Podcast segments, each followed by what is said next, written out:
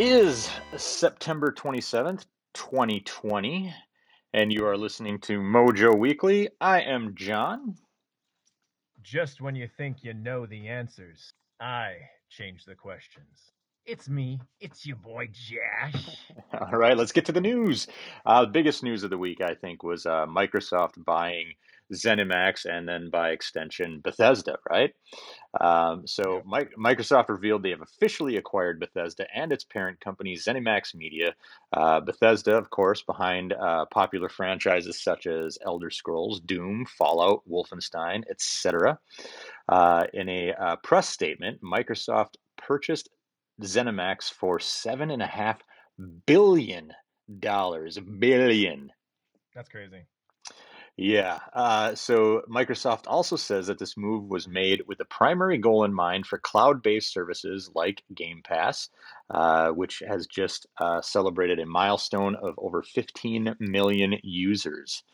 So Microsoft, you know, this is just their latest acquisition. They've done a bunch of other shit, you know, in order to beef up their portfolio. Because I think a big complaint that people had during the Xbox One console cycle was not enough exclusives. Well, they got their fucking exclusives now, I'd say. Yeah, absolutely. Yeah, the transaction is still in progress with closing conditions ongoing. According to Microsoft, the acquisition should be finalized in the second half of fiscal year 2021. Nice. So according to Bloomberg, Bethesda has been working closely with Sony pre-acquisition with games like Deathloop and Ghostwire Tokyo, and both games will still be console exclusives, timed exclusives for the PlayStation. But after that, Phil Spencer, the head of Xbox, told Bloomberg that other games will be handled on a case-by-case basis. So no word on if, like, Elder Scrolls, like Skyrim, which was on everything, will be now a Microsoft Xbox and PC exclusive. So we'll see. That's good that you had mentioned what the exclusivity clause was in that agreement, because I was curious about that. I had not read that Microsoft had actually gained any exclusivity to their games or sequels or anything like that, because, you know, it wasn't too long ago that Microsoft purchased Minecraft, and Minecraft still on everything. It did not just become an Xbox exclusive, which maybe if Microsoft was really being petty about it, they probably should have done that.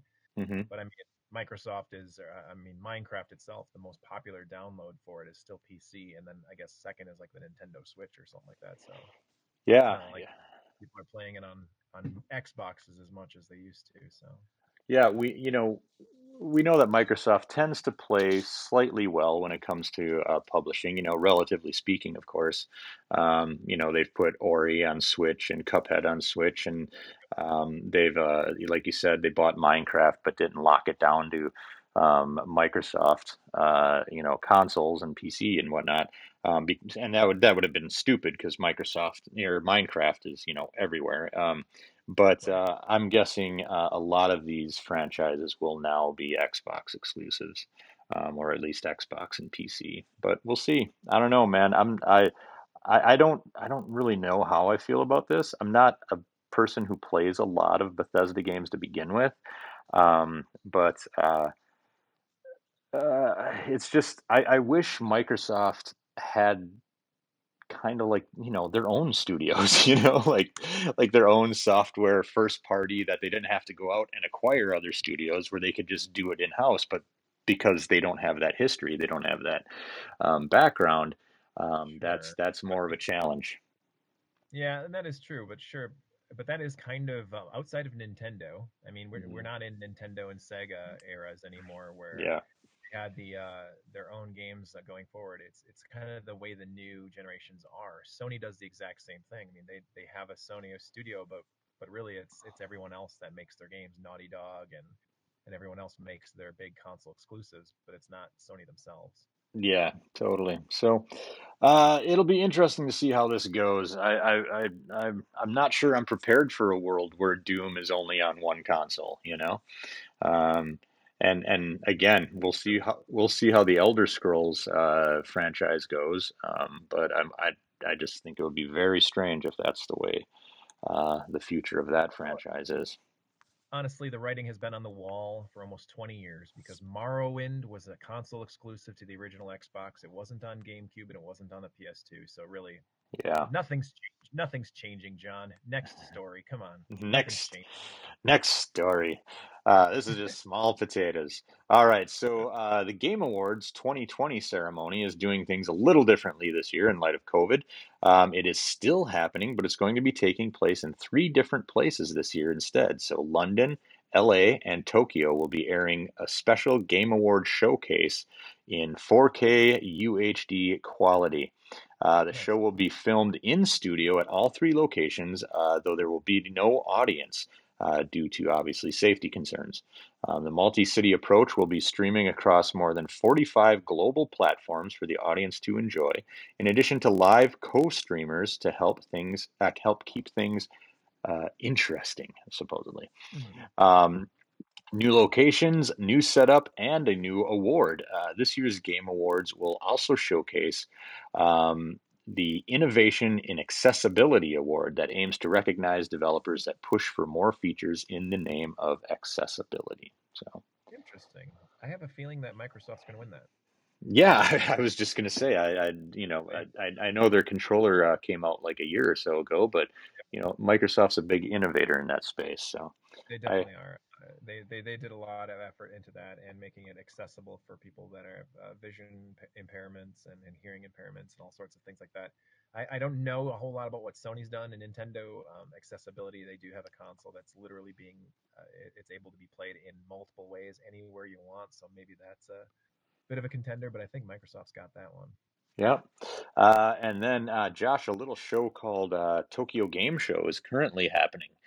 And so I thought we'd talk about a couple things coming out of TGS this week that I just picked out these announcements, knowing that you would appreciate them. And I just realized I forgot to paste one in here, but I'll just talk about it quickly. Did you see that news about Phantasy Star Online 2? What news about it? Okay, so that's a no. So Phantasy Star Online 2, there's like a, and I'm sorry I didn't fucking put this down in our notes, but essentially they're releasing. No, it's like basically it's called PSO2, but it's got a subtitle behind it, but it looks like a brand new game. It essentially looks like Phantasy Star Online 3. Nice. And I spotted it in my Twitter feed this morning, and I forgot to fucking send it to my notes, and so here we are, and I'm talking about it like a dumbass. I recall something about some news about a huge update that was coming forward, or another side quest, or like almost like DLC that was basically revamping the game. But I hadn't done any more research into it other than that. So, all right, flying by the seat of my pants here. I just found this article. It's called Phantasy Star Online 2 New Genesis. Hold on now. Come on. So it says Sega showed off some of the first glimpses of their upcoming, and this comes to us from MMORPG.com. So Sega showed off some of the first glimpses of their upcoming revamp of PSO2 New Genesis. It revealed that there will be 3 classes at launch: Hunter, Ranger, and Force. The video showcases combat of all 3, giving you a good idea of what you can expect when it hits. They say the game world looks beautiful. Logging into PSO2 New Genesis, you'll be put in a lobby area. Standard shit, it sounds like to me. Blah, blah, blah, blah. Anyway, go to MMORPG.com. They've got a full trailer. But according to what I saw on Twitter this morning, they're like, this doesn't look like an upgrade. This looks like a brand new game. So, yeah. Find out more about that. Sorry, I forgot to pop that in there. But in other news, crowdfunding side-scrolling shoot-'em-up sequel R-Type Final 2, which doesn't make any sense, but we'll allow it, will launch for PlayStation 4, Xbox One, Switch, and PC via Steam in spring of 2021. New screenshots and trailers were shown at TGS, and they also released this incredible press release. I'm going to try to gloss through it because it sounds like it was machine translated from Japanese. So the headline to the press release is "The best R-type we can make now." So they go on to talk about how 16:9 aspect ratio has become standard, and side-scrolling shooter games are able to evolve into something more exciting. We've got wave cannon attacks by trans-dimensional fighters, blah, blah, blah. I mean, this is hard to read because it's just like gibberish. But new stages are planned. I'm trying to pick out like the exciting parts, the notable parts. Sure. So they're planning on releasing. That's exciting already. Yeah, exactly. So new stages will be added after the release of the game. So it sounds like they're planning on DLC. The level of difficulty, according to them, will be automatically adjusted according to the player's ability. Now, this is unique because R-Type is notoriously a pretty unforgiving game. You know, it's pretty challenging. Yeah. So I'm wondering if you can shut that automatically adjusted difficulty off, or how that actually works. Like if I'm just dying, are they going to nerf it? You know? Let's see. Exquisite gameplays will be met with higher difficulty levels, which offer explosive increase of the scores. It guarantees high playability of the game by score attack. On the other hand, those not familiar with R-Type and who are new to play side-scroller shooters are given a moderate level of difficulty so they can avoid a gameplay that is too difficult. I don't know. I wonder if you can shut that off, because I would love to just, do it both ways, I guess. And, right. Either way.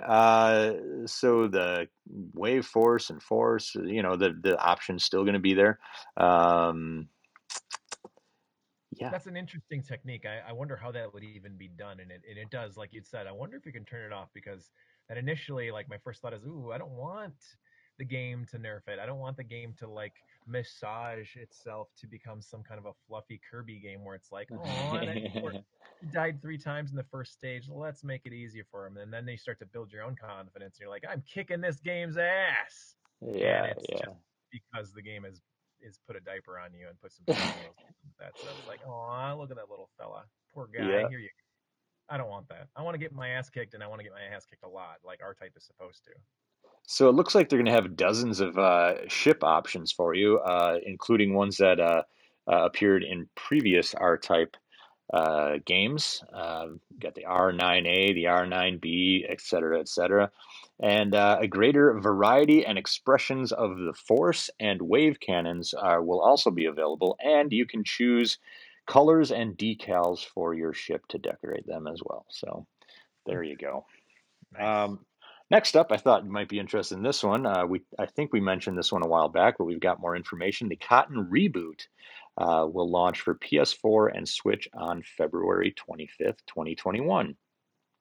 Pretty crazy. My one of my good friends, Electro Haze, is working on a remaster of the soundtrack from the PC Engine Cotton game, and actually is now releasing it to the fans of the soundtrack that he kind of did a merging of the arcade and the TurboGrafx Super CD's soundtracks together, and it's pretty damn impressive. I got to listen to some of the audio before everyone else, and it's out there for everyone. I'm pretty sure that they must have heard about this little project by Electro Haze, and that's the only reason they're coming out with it. It's got to be. That's pretty exciting. Sure. That's awesome. Yeah, so that's the release date in Japan. No word yet on the United States. A price wasn't announced. It's also coming to Steam, but no date on that one. So also revealed with Cotton was the new enemy-sweeping split shot and score-boosting Jewel Fever systems for the game's arrange mode, as well as an easy mode for newcomers and an extreme mode for veteran players. Cotton Reboot will be based on the X68000 version of Cotton, which was brushed up from the original arcade release. It adds the new arrange mode suited to current hardware specifications, and it also will include the original version of the game. Nice. Well, that rocks. That's very cool. Yeah, man. I'm wondering if it's going to... Now, were there any screenshots or anything, or was it just an announcement? Yep, lots of screenshots. I think there is video out there, too. I got this article from Gematsu, so you can go check it out there. Check that out. Yeah, I would love to see some kind of a graphic, like update as far as like what we got in Dragon's Curse or the Wonder Boy games. Like that would be really cool to see in the Cotton universe, I think. Totally. Also from Gematsu, they've got an article about Sega announcing a new Virtua Fighter project during TGS. That's crazy, dude. If there's a new Virtua Fighter, So the nature of the project isn't clear yet, but so far Sega is referring to it as Virtua Fighter X Esports. This is apparently not a new Virtua Fighter game, so it's not Virtua Fighter 6. On the project's official website, Sega says Virtua Fighter will be restarted as an esports title to commemorate the 60th anniversary of Sega's establishment. A teaser video shows mostly footage of Virtua Fighter fighting game tournaments and ends with a shot of Akira, who is the face. He's like the Ryu of Virtua Fighter. So Sega seems to be focusing on the competitive angle for its new Virtua Fighter project, so similar to what they did with Puyo Puyo Esports, also known as Puyo Puyo Champions, and that's its tournament-focused puzzle game. So yeah, I'm interested to. I'm just glad that Sega is acknowledging the existence of Virtua Fighter again. It's been what, like 10 years? Yeah. Yeah, it has been. Virtua Fighter 5 was a long, long time ago. Yeah, you had me like really on the edge of my seat, and now I'm totally not interested anymore. I want to know what the hell it is, but if it's not a new game, and if they're just like, oh, let's introduce a Virtua Fighter 5 to the esports arena, like, oh, that's great. I knew that Virtua Fighter 5 had actually been released again for the Xbox One and the PS5, I believe, for like a download, like a $10 game or something like that. It was released a couple years ago or whatever, but nah, whatever. Who cares? I just want a new game. Yeah, there's one other thing I want to mention. I'm super prepared today, but fuck it, I'm just fucking forget it. I'm not going to mention. But in a lot, the short of it is that Mark McDonald and other folks who are in Japan did a showcase this past week of Japanese indie games, and it was like 2 hours long, man. It was super long, and they must have showed probably, I don't know, 50-60 games. And I highly recommend taking the time to check it out. I didn't get all the way through it because, like I said, it was like an hour and a half long. It's like called the Bosu or something like that. But I'm forgetting. So what I'm going to recommend is going to Twitter. Looking up Mark McD on Twitter, Mark MacD on Twitter. He's posting about it like constantly, and looking it up. There are tons of like really awesome creative games that they're showing on there, and a lot of those games are out now, like on Steam, and you can purchase them for very cheap. If you're into indie games, if you're into like Japanese style stuff, I highly recommend checking that out. So, That's buddy. That if I find the name of that presentation, I will put it in our show notes. How about that? Nice. All right, that's man. Very generous of you, sir. You should also mention that right now, Rocket League and Destiny 2 are both free on the PlayStation Network. They are, man. My kid has been playing Rocket League like crazy for the past like 24 hours because of that. It's called, sorry, I found it. It's called Asobu, A-S-O-B-U. And I recommend looking it up on YouTube. It's well worth watching. It's just a shitload of stuff. And there's stuff that I was like, this looks ridiculous, but there's also stuff that I'm like, damn, this looks like something I really want to play. So check it out. Asobu. Anyway, you ready for the new releases? I'm like, yes, I'm so excited. All right, here we go. We talked about this last week, but it's now coming to PC. We got Spelunky 2 coming. And here we go. This is my pick of the week, man, and I think it might be yours too. Super Mario Brothers 35 is coming on October 1st. Holy shit. Yeah. Oh, my God, that's right. Now, is that a free game? Or is that it comes with Nintendo Online, so if you're a subscriber, boom, you're good to go. Dang, yes. Now I'm excited. Heck yeah, man. That is my pick of the week. That's going to be great. Totally. Me too. Warsaw for the Switch. Here's another one for you. Ease Origin for the Switch. Yeah. Also out on the 1st. And finally, Crash Bandicoot 4, It's About Time is going to be released, and that's on PS4 and Xbox. I've heard that game is about time. Yeah, about time. And here's another one that I'm super interested in because of the VR aspect. Star Wars Squadrons for PS4, Xbox, and PC. Nice. I'm definitely picking that one up. Oh, I mentioned Warsaw earlier. That's also coming to PS4 and Xbox. But yeah, I'll be picking up Star Wars Squadrons for sure. I got to play that shit in VR. The Star Wars Battlefront 2 VR level was just freaking incredible, and I want more of that. Nice. That's super cool. So that's it for this week. In new releases, it is time for the Game Spotlight.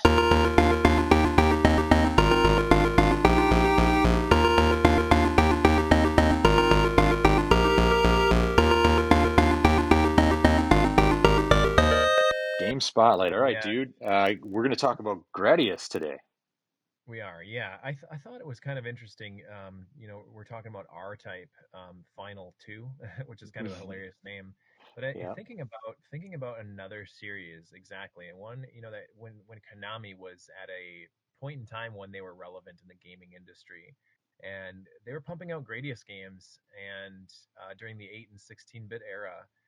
That really revolutionized the entire shoot 'em up genre of gaming.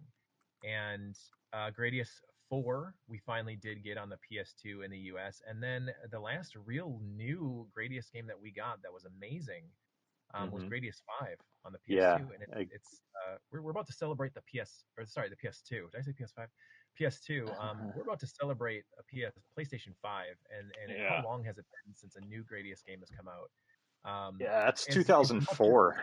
It's 2004 when Gradius 5 came out.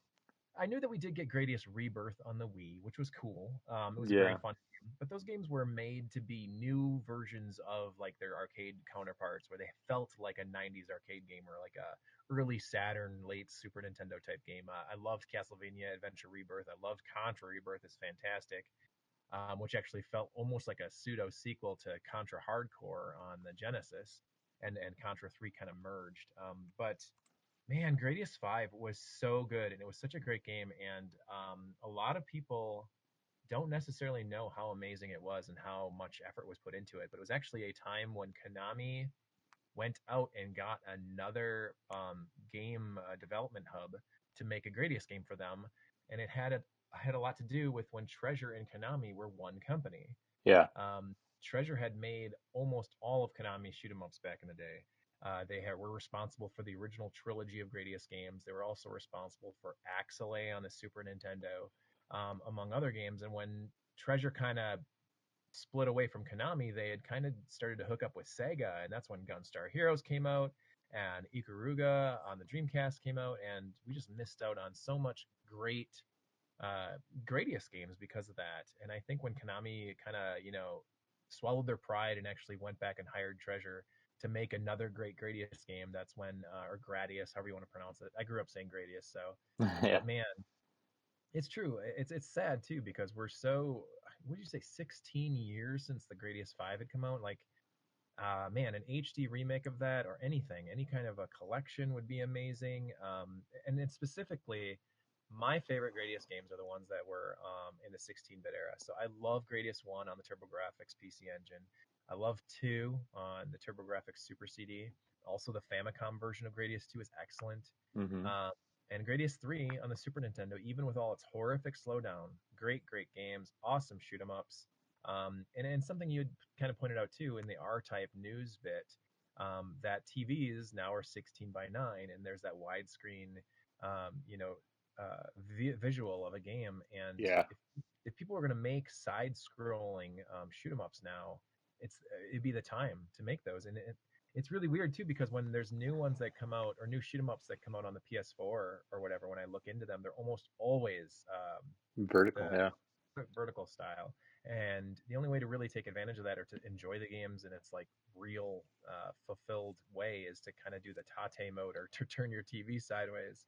Yeah, to kind of experience that, and that's even if it comes with that options even in the game or not. Yeah, man. And it seems like, you know, the only horizontal big name, like classic horizontal shmup we get these days is Darius, you know, and which is fine, but was never really my thing, right? And I think we can talk about a little bit the spinoffs of Gradius, which Parodius, which was awesome. I always loved playing Parodius, and the Otamedius, which games that I never really got into. I got a copy of that, including the pillow waifu. Yeah, that's right. Yeah, that's right. I've still yet to open it. Wink, wink. It's in my bedroom right now.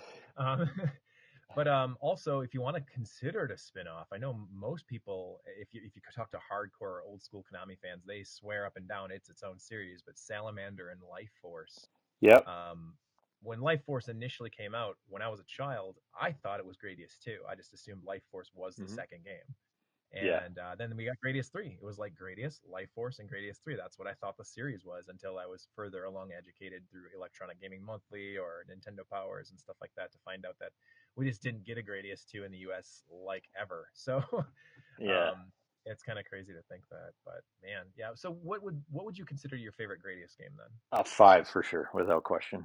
I adore Treasure. Treasure's one of my probably top 5 development studios of all time. I just fucking love Treasure.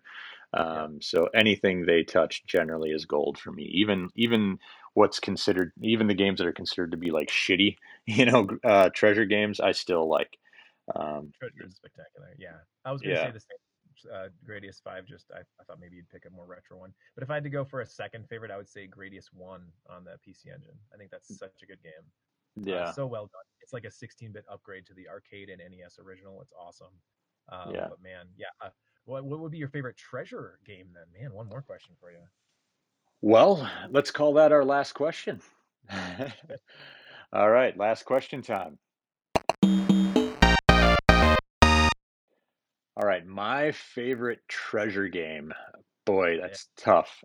That's very, very tough. My mind immediately goes to Radiant Silvergun. Good game. Just because I love.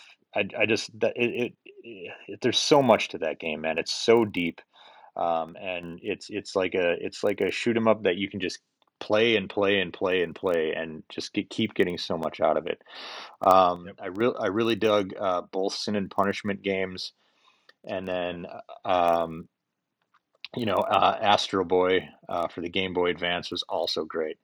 I want to say all of them really, but if I had to choose one. I also have to mention Mischief Makers because, that game's amazing. But anyway, I'll have to go with Radiant Silvergun. What about you?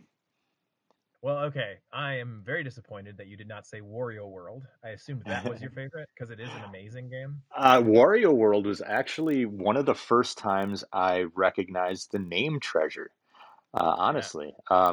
I had played their games before that. But I didn't really, I didn't really register with the name of the studio or anything. But Wario World on GameCube, I bought it at launch, and I was like, "Oh, it's made by Treasure. Who the hell's that?" And it turns out they made a bunch of games that I loved. Oh yeah, hell yeah! Oh, that's crazy. Yeah, I love Wario World. I think it's a good game. But my favorite game that Treasure ever did is also my favorite Sega Genesis game, and that's Gunstar Heroes. Absolutely fantastic run and gun game. I think it's got, like you said, replayability because of the difficulties. It is the ultimate date night game. If you've got a girlfriend who's even interested in video games or a friend in general, you just grab 2 controllers and just go. It's so much fun, and it's awesome because if worst case scenario, you put it on easy and just enjoy the game and the visuals and just the balls to the walls, absolute craziness of that game. It's the best. It's the best thing. It's the best run and gun game ever. It's better than Contra 3. It's amazing. I agree. I love it. I love that game. They their first game out of the gate, they nailed it. So yeah. Fucking A. All right, so that's it for us. If you want to find more of our shenanigans, mojomenace.com, where we have forums, mojomenace.com/forums. In the forums at the top right, there's a link to our Discord channel. You don't have to be a member of the forums to get there. That's just where you get the link. And then on the social media, we are at Mojo Menace. And on YouTube, you can find us youtube.com/Mojo Menace, where Klaus and I do Mojo Show pretty regularly. Josh, where can they find you? If you'd like to continue the conversation with me and discuss perhaps topics like how cereal is soup, you can always reach me at _JoshuaTurbo as... that underscore. Don't forget it, because it's the most important underscore in all of the internet. Thank you. You almost blew your little thing there. I was like, in the middle of it. How pathetic. All right. We'll see you next week. Bye.